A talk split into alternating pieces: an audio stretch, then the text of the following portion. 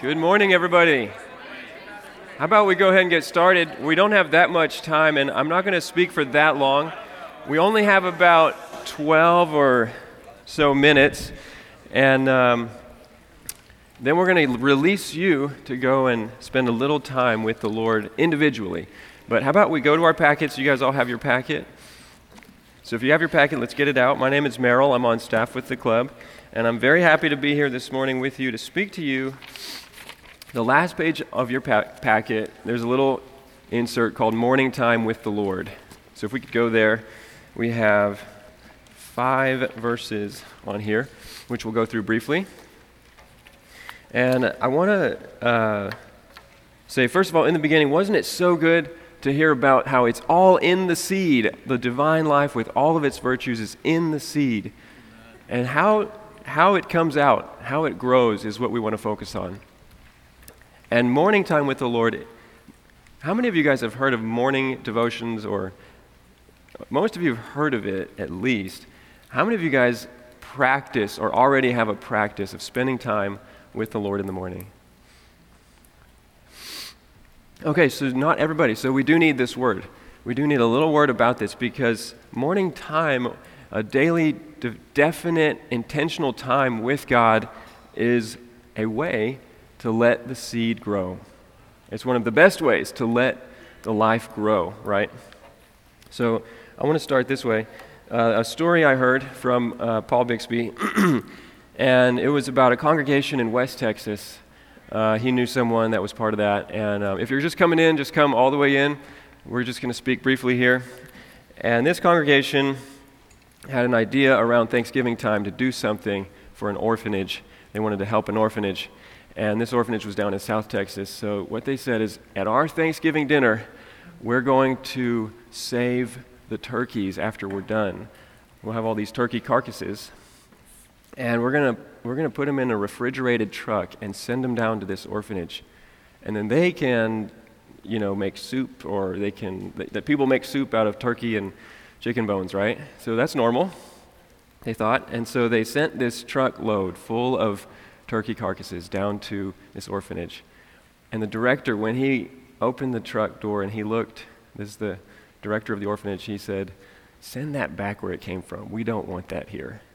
Right? And so the point of that story, well, what would you feel like? You know, everyone else is eating turkey, Thanksgiving, stuffing, mashed potatoes, and you get turkey carcasses. Not all that nice. So the point of that story is God is the same way with us. He doesn't want our leftovers. He doesn't want just the little times that we can eke out of our schedule for Him. While we're so busy on so many things for ourselves, He doesn't want to be second. He wants our first love, our best love. So let's read Revelation 2 4. I have one thing against you. Right. Oh, yeah, the little thing. God doesn't want our leftovers. So the church in Ephesus was doing so many things, they were very busy.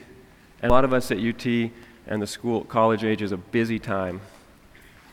But God looked at them and said, Although you're doing things for me, you've left me as your first and best love. You've passed me by. And from my own experience, I know how easy this is to do. I just get busy doing things, serving, practical, whether it's the AV, preparing packets. And it's like, Lord, I just can't talk to you right now. But God is speaking to me. Come back. Give me your first love. And morning, a morning of a day is the best time to do that before the busyness of the day comes to you. Just push it aside and carve out time for the Lord only. Just you and Him. Maybe seven minutes, maybe 10 minutes. Don't, don't start with an hour, just make it easy. And then hopefully you build up this habit over time.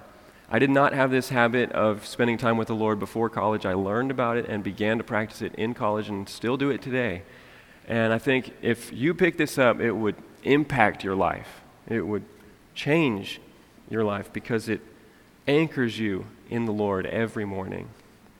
Okay, Let's read Psalm 90:14. Satisfy us in the morning with your loving kindness. A ringing shout. now, this verse tells us that we can affect our days by our mornings. Don't you want a day of ringing, shouting, and of rejoicing? Then spend time with the Lord in the morning to be satisfied. There is no one more satisfying than Jesus in the morning, echoing the hallways of your heart. I have this little song here. I'm not going to sing it. I'm just, let's just look at some of these lines. Nothing can content me more than Jesus in the morning, echoing the hallways of my heart. My eyes from darkness clearly see the love within his smile for me. It's then I know the reason for my life. Jesus, you're my reason for being here. Oh, it's so clear, so I sing. No greater joy can be for me than turning to Jesus when the shadows of the day begin to haunt me. His soft, warm spirit spreads throughout, quenching all my fear and doubt. Jesus is the all inclusive love. Isn't this wonderful? So, all right, let's go on. Lamentations 3 22 and 23. For his compassions do not fail, they are new every morning.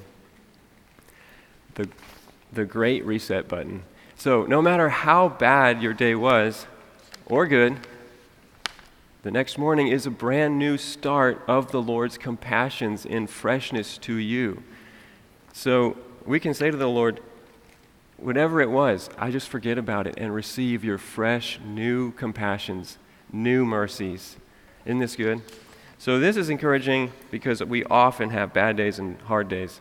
This verse you can come back to, lean on, that no matter how bad it gets, you're only 24 hours away from a brand new start, a clean slate, reset, begin again with the Lord. And the Christian life is composed of many new beginnings. And interestingly, no matter how good your day was with the Lord at night, in the morning you have to have a new start. The Lord seems to have vanished and you have to begin again, right? So that kind of leads us, segues us into Exodus 16:21. Can we read this together? And they gathered manna morning by morning.